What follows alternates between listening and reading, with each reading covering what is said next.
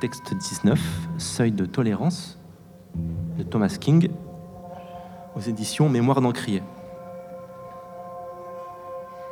À l'aube.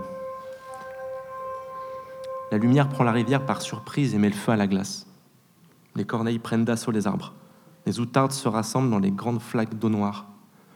Sur la rive lointaine, un renard roux fouille la neige, sèche les brindilles. Un colvert mort gît congelé contre la ramure d'un chalet argenté, ses plumes colorées et brillantes sous le tranchant du ciel. Arrivé midi, l'oiseau ne sera plus là.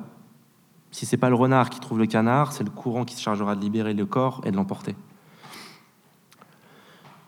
la température est restée sous le point de congélation durant la nuit. L'hiver quitte le territoire, mais le froid prend son temps. Comme un touriste qui se balade nonchalamment, qui profite de la vue, qui s'attarde pour dîner à table, d'un restaurant recommandé dans son guide de voyage.